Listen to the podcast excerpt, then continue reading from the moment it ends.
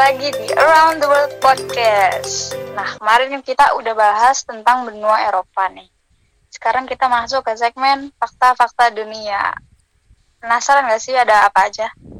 Let's go, langsung masuk. Yang, yang pertama ada dari negara Armenia. Nah, di sana tuh Revan, biasanya kota ini disebut dengan kota merah muda. atau pink ya Hmm, bener banget. ada apa nih di kota ini Tahu nggak? Nah, jadi di kota ini tuh disebut kota merah muda karena banyak bangunan yang nggak dicat aja tuh mereka warnanya udah warna pink nih, Wi. Dan yang lebih menariknya lagi, tahu nggak, Wi? ada apa Apaan? Jadi ibu kota ini tuh masuk ke kota paling kuno di dunia. wah tua banget berarti ya gila dari tahun berapa tuh Umurnya aja nih udah 2800 tahun, Wi. Wah 2800 tahun heh Tua banget kan? kita aja gila dia lebih tua dari kalender dong ya iya, udah dari zaman zaman kapan ya? Udah lama pokoknya. sekitar 800 tahun sebelum masehi kota itu udah berdiri ya wah tua banget Kan tua banget kan. Lanjut kita ada apa lagi nih, Wi? Ah, nih, eh, lu tahu nggak sih kalau dalam ejaan bahasa Inggris cuma negara Mozambik yang punya semua huruf vokal A, I, U, E, O. Negara dengan Waduh, iya, negara dengan harapan hidup penduduk hanya sampai 41 tahun ini dikarenakan banyaknya penyakit menular yang tersebar di sana sayangnya nih. waduh. Jadi, Jadi kasihan banget ya. harapan hidup orang-orang di sana tuh pendek cuma sekitar 41 Pendek. tahun. ah. Ya, normalnya kan harapan hidup itu sekitar 60 sampai 70 tahun. 70 tahun. Iya. Hmm. Tapi di- mereka cuma banget. sekitar 41 tahun, sayang banget. tahun. Mm-mm. Nah, terus di Terus negara ya, di negara ini juga ada lukisan yang diperkirakan nih usianya nih lebih lama lagi dari kota yang tadi nih. Iya, jadi be- jadi Apa lukisan namanya? lukisan ini tuh berusia 8000 tahun yang bernama Batu Fumba. Lukisan lukisan ini tuh menggambarkan para pemburu yang memburu binatang pada zaman dulu. Lah, tua banget ya. Jadi, Kenapa- Iya, jadi- Kayak gambaran orang lagi nombak-nombak hewan gitu kali ya? Iya, gambar-gambar orang lagi nembak hewan gitu. Eh, ini ada sekitar 8000 tahun yang lalu. Jadi emang lukisannya nih udah tua banget. Tua banget. Eh, terus lu sekarang punya apa nih? Kita masuk ke lanjut di sini ada Polandia. Ada apa nih di Polandia? Jadi lu tahu kan penghargaan Nobel, Tahu dong, itu kan penghargaan yang termasuk terkenal. penghargaan yang paling Mm, luar biasa banget lah. iya. Isinya tuh orang-orang jenius semua. Mm, Benar-benar. Jadi di sana Polandia tuh dia punya 19 penghargaan Nobel. Wah, banyak ya. Nah yang iya makanya kan yang empat tuh ada Nobel perdamaian, yang keempatnya fisika, sama yang keenamnya tuh Nobel sastra. Wah, Gila, dia punya empat Nobel perdamaian. Berarti negaranya termasuk negara damai ya. sebenarnya damai ya. Iya. Orang orang-orangnya juga pinter-pinter, Iya, fisika sama sastra gila. rumit, rumit. Rumit terus. Penghargaan ini kan termasuk penghargaan yang paling tinggi di dunia nih. Jadi eh, negara-negara lain respect banget kali sama negara ini ya. Bukan kali ya, tapi emang Emang pasti sih. isinya aja orang-orang jenius semua. Nah, penghargaan Nobel ini nih diadain setiap tahun, Wi. Terus juga penghargaan ini tuh dianugerahin buat mereka yang udah ngelakuin penelitian luar biasa, kayak yang udah nemuin teknik-teknik, peralatan-peralatan baru, atau bahkan banyak yang udah ngelakuin banyak kontribusi luar biasa ke masyarakat nih. Jadi benar-benar harus orang-orang yang berpengaruh gitu ya di dunia ini yang bisa dapetin penghargaan Nobel. Iya, bukan orang sembarangan. Hmm. Ya terus lu sekarang punya apa lagi nih? Jadi kalau Polandia ada dapat 19 penghargaan Nobel, nah di Kolombia nih ada negara penghasil zamrud terbesar di dunia. Wah, zamrud itu kan termasuk ke batu permata gitu kan ya mahal nih pasti. Yang harganya juga Mm-mm, wah nggak murah sih, walaupun berlian lebih mahal ya. iya, tapi zamrud juga Mahal. lumayan. mahal. Nah, jadi nih Wia, di Kolombia ini ada sekitar 95% kebutuhan jamrud dunia yang disediakan. Oh. Bayangin seluruhnya Jadi dari masuk jam dari 95% kebutuhan zamrud di dunia Zamrud. dari Kolombia nih. Ya. Ah, gila. Iya, udah kebayang di sana. Iya, iya parah. Gila banyak banget pasti ya. Tambangnya di sana nih. Tambang zamrud. Sama jamrud terbesar. Iya. Ngomong-ngomong nih, eh, nama Kolombia nih dari mana sih?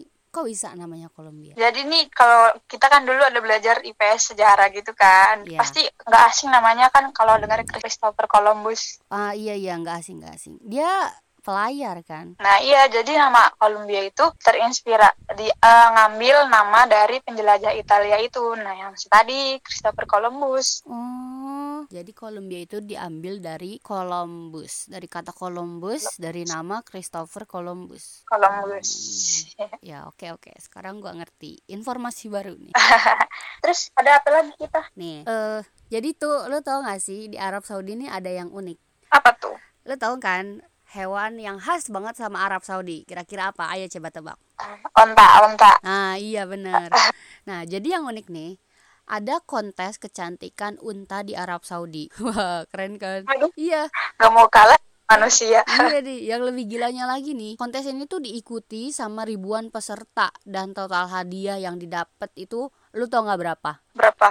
5,5 miliar. Gila. Waduh, Iya, cuma Gila. hias untai bisa dapat 5,5 miliar nih. Kalau kita punya dua onta, terus kita ikutin kontes dan menang, waduh, Waduh, mantap, mantap. Tapi itu tetap pasti kan ada juara satu, juara dua gitu. iyalah pasti. Jadi Terus nih. apalagi?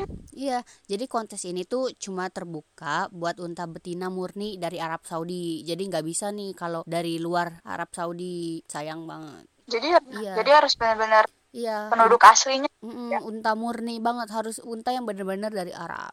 Nah, festival tahunan ini tuh bertujuan untuk mencerminkan aspek tradisional warisan budaya Saudi, di mana unta diberikan tempat khusus. Jadi kan unta ini kan emang udah ciri khas banget nih sama budayanya Arab Saudi.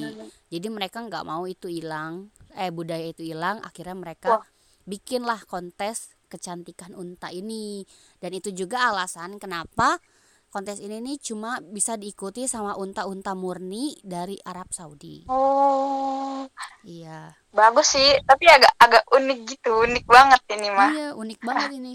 Saya kan unta gitu kan. Tapi unta tuh kan emang hewan yang termasuk kayak endemik banget gitu ya. Mm, terus kayak Elegan, ya, unta juga dagingnya semuanya mahal kan. mahal banget. Iya, sering dijual tuh. Susu unta juga mahal kan katanya ada susunya. Susu unta, Susu hati unta. unta tuh yang sering diburu sama orang-orang. Terus masih seputar hewan. Apa tuh? Iya, jadi Apalagi nih? hewan jenis kuda termasuk kuda, zebra sama keledai yang ada di kebun binatang itu punya paspor loh di Inggris. Kok bisa? Iya. Waduh, Iya. Jadi mereka tuh punya paspor masing-masing gitu ya. Kita nih kalah nih sama sama kuda-kuda ini. Kita bahkan nggak punya paspor. Kita aja belum. iya, kita bahkan belum punya. saya aja belum punya paspor. Iya, jadi mereka tuh di Inggris tuh mereka tuh disediain paspor gitu.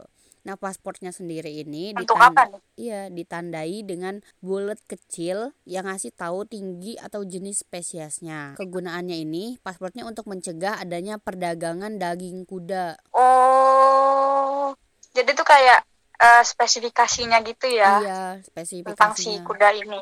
Hmm.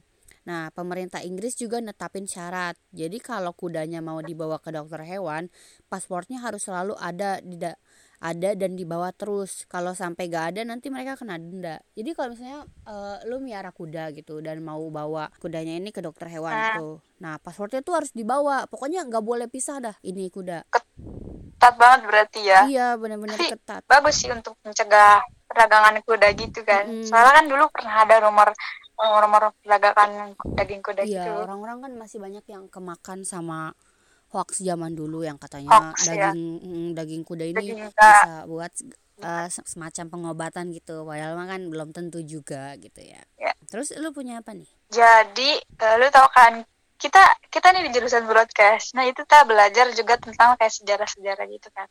Nah, kali ini Iya. kita ada bahas majalah. Mm, majalah apa tuh? Jadi majalah tuh pertama kali terbit di Jerman pada tahun 1963. Wah, majalah tuh udah tua juga ternyata ya. Iya, udah tua banget dan edisi pertamanya yang keluar itu edisi filosofi. Oh, filosofi. Berarti isinya filosofi orang-orang hebat semua nih. Ya, mungkin bisa jadi juga kayak filosofi eh, filosofi filosofi Kehidupan. tentang ya orang-orang biasa kayak masyarakat-masyarakat yang Iya, apa ya, yang juga. masih itulah.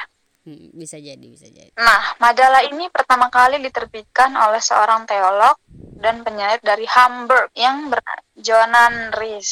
Oh, jadi dia dia nih dari Jerman nih si Jonan Riesnya. Iya, dari dari Jerman. iya. Lanjut nih, Wi, kita mau keliling ke dunia ke mana lagi nih? Ke negara mana? Sekarang gua ada kita ke Yunani nih. Tau gak sih? Ada apa tuh di Iya. sana? Jadi tau gak sih kalau di Yunani itu melambai dianggap kasar.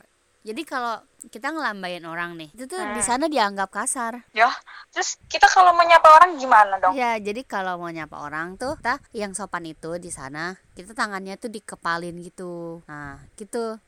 Dikepalin baru lambai-lambai. Nah, itu di sana dianggap sopan tuh. Jadi kalau tangannya Hmm. kebuka itu justru di- lu dianggap kasar gitu, nggak sopan. Terus tau nggak sih yang anehnya? Jadi Apa gitu? nih, pokoknya lu kalau ngelihat orang di sana ngeludahin orang lain tuh lu jangan heran. Kenapa emang? Iya. Jadi kalau di sana tuh katanya ngeludahin orang lain itu katanya dia mau kita terlindung dari roh jahat gitu. Jadi katanya mungkin dia kayak sayang gitu sama kita. Terus kita dia nggak mau kita kena roh jahat. Akhirnya kita diludahin sama dia. Kalau di sini mah, aduh, Ih, sumpah aneh banget gitu ya. Kayak ngelambai, ngelambai aja nggak boleh dianggap nggak sopan, tapi mereka ngeludahin orang lain gitu. Ya kalau di sini kita ribut kali ya. di sini udah diomelin. iya, berantem yang ada gitu. Nggak sopan. Terus ada lagi nih di Finlandia. Sekarang kita ke Finlandia. Ada apa di sana? Ya, jadi satu perempat wilayah Finlandia itu berada dalam lingkaran aktif, yang berarti, Maksudnya jadi gimana? Mm-mm. Ya, ta- ya itu artinya matahari tuh nggak akan terbit selama 51 hari dan tidak tenggelam selama 73 hari di musim dingin. Iya, jadi Wah, mm, jadi selama bener-bener dingin banget ya. Nah iya, jadi selama 51 hari itu nggak ada matahari sama sekali. Iya, tapi Tapi gue apa? di sana sih gue denger nih ya ada aurora nggak sih aurora Lo Nah, tau kan iya. aurora yang di Heeh, tahu-tahu. Ya aurora tuh emang cantik banget ya. Ya, tapi di Finlandia kita bisa lihat aurora borealis atau cahaya utara di malam tertentu. Cuma di malam tertentu aja tapi sayangnya. Cuma pasti puas banget ya bisa ngelihat aurora di sana gitu walaupun sesekali gitu. iya tapi tapi kita bisa lihat kita lihat aja nonton nonton Frozen yang palsu ya. Frozen mah buatan orang sama aja. nggak apa-apa yang palsu dulu aja siapa tahu kan nanti kesampaian Amin gitu. Terus sekarang lu punya apa nih, Sep? kita ke Hungaria di sana tuh ada kayak di negara-negara lain aja kan ada angka sial ada angka beruntung gitu gitu Hmm. kan nah kalau di Hungaria ini ada angka penting tahu nggak Wi angka berapa Berapa tuh? angka 96 Ah, 96. Kenapa tuh sama angka 96? Kenapa dianggap penting? Jadi dianggap penting banget nih karena raja pertama diangkat tahun 896 Masehi. Terus jaringan kereta bawah tanah Budapest dibangun pada tahun 1896 ma- eh, 96 Masehi. Wah, terus wah keren. Terus lagu kebangsaan Hungaria harus dinyanyikan dalam waktu 96 detik. Wah, gila menarik Jadi banget. serba ya. 96 Iya, semua. Iya, iya, keren keren keren. Jadi benar-benar kebetulan gitu ya. Tapi kalau lagu kayaknya emang udah direncanain ya. Cuma itu keren sih. Raja pertama sama kereta bisa sama-sama belakangnya 96. Seribu tahun setelahnya ya raja sama kereta itu. 896 Oh iya, sama 1896. Iya, keren keren. baru sadar. Iya. Terus sekarang lu ada apa lagi nih? Nah, kalau tadi kan di Hungaria ada angka 96. Sekarang di Filipina nih ada transportasi umumnya yang kebanyakan jeepney khusus. Jeepney khusus. Iya, jeepney khusus itu tuh jadi kayak jeepney khusus yang dirancang sama dijetnya tuh sama seniman lokal. Terus juga mereka tuh warnanya mencolok gitu, jadi warna-warni. Jadi kalau orang mau naik bisa pilih-pilih, nggak bosen. Bisa pilih warna ya. Soalnya warnanya mencolok, pasti bagus-bagus terang gitu warnanya. Iya. Ini termasuk strategi marketing juga kayaknya ya. Supaya banyak yang tertarik naik jeepney ini. Unik sih, unik. Kira-kira di Indonesia bisa diterapin nggak ya? Bisa bisa. Tapi lu tau gak sih kalau di Tangerang itu ada Tayo. iya. Jadi tuh mungkin dia tuh kayak kalau di sini Transjakarta kan. Nah, kalau di Tangerang itu namanya Trans Tangerang. Nah, Trans Tangerang ini bentuknya nggak kayak umum gitu loh. Dia tuh bener-bener persegi panjang yang depan sama belakangnya tuh runcing gitu kan benar-benar persegi panjang nah terus di situ dia gambarnya tuh terus ya dia modelnya tuh bentuknya kayak uh, bus-bus di Eropa gitu. Nah tapi namanya tuh Tayo. Oh. Iya jadi ada lucu Tayo. aja sih. Iya.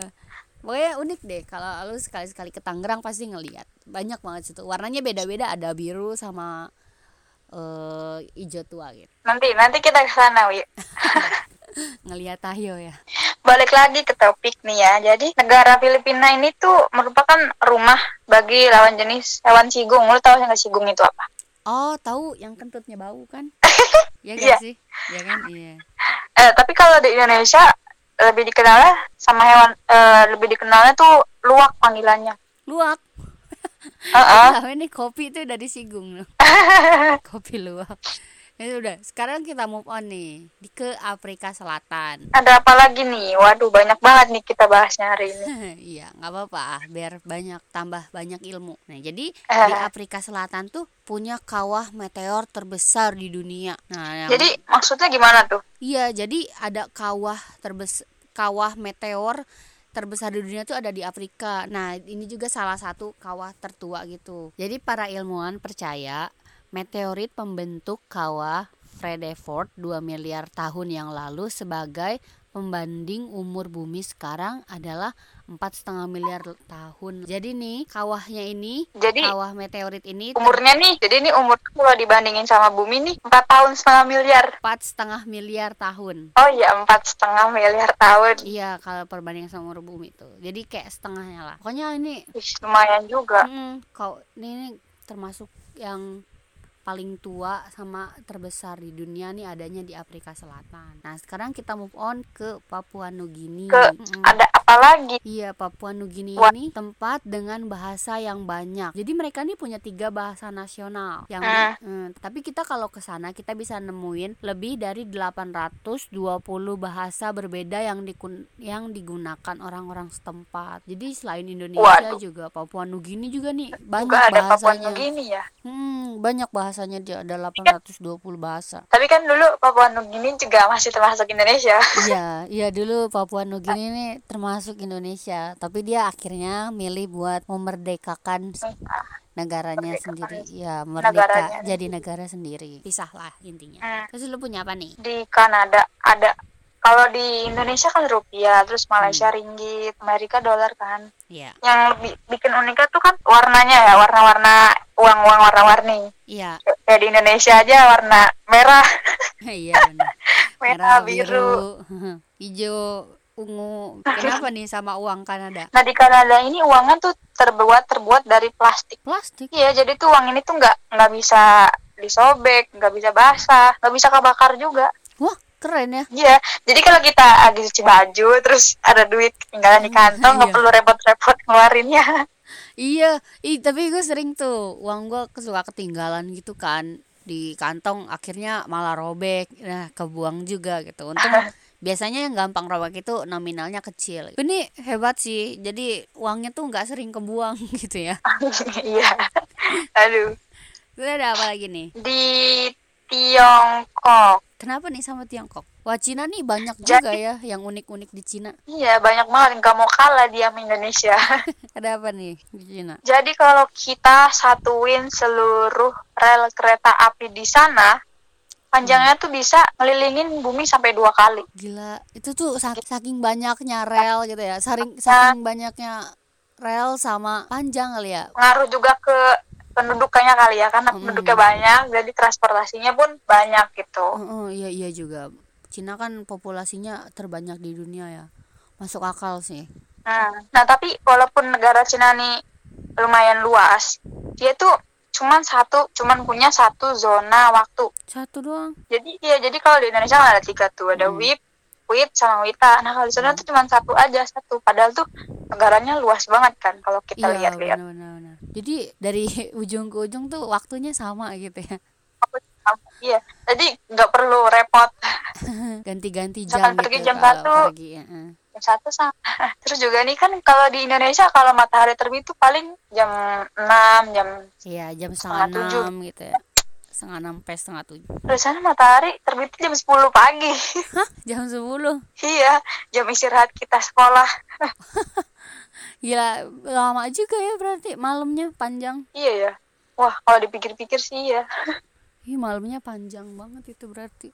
Tidur puas tuh di sana. Masuk sekolahnya jam berapa ya kalau misalnya terbitnya jam 10 Jam lah. Berarti kalau misalkan jam 9 masih gelap dong ya. Iya. Kan jam 10 baru terbit. Gila. Terus sekarang kita move on nih. Di Samudra Pasifik bagian selatan tidak jauh dari Selandia Baru dengan populasi hanya 1190 jiwa. Oh, Jadi jadi yang hidup iya, cuman sekitar Sekitar- seribuan orang doang. iya se- tinggal sekitar 1200-an orang aja tuh di sini. Nah, terus negara ini juga nih adalah negara WiFi pertama dan satu-satunya yang punya akses WiFi gratis seumur hidup. Aduh, jadi nggak perlu mikirin tagihan tiap bulan. nggak perlu mikirin tagihan internet lagi tuh tiap bulan gak usah beli kuota juga kan hemat banget gitu di sana sejahtera Gak ya usah takut denda karena telat bayar wifi. iya makanya di sana tuh enak banget gitu terus wifi negara itu juga kan wifi negara kan pasti juga lancar Iya banget sih. Mm-mm. Terus terus juga kan penduduknya cuma 1200-an jadi ya jadi oke-oke pasti aja. kenceng kenceng keren. wah kita hari ini udah bahas banyak banget ya kayak uh kayaknya nih Banyak banget. ada kali lebih Bakal- dari 15 ya Bakal bikin kalian iya pastinya bikin kalian kaget. kalian tambah ilmu juga nih seputar Iya, tambah yang ada di dunia. Ya. So segitu dulu dari kita berdua. Sampai ketemu lagi. Dadah. Dadah, bye-bye.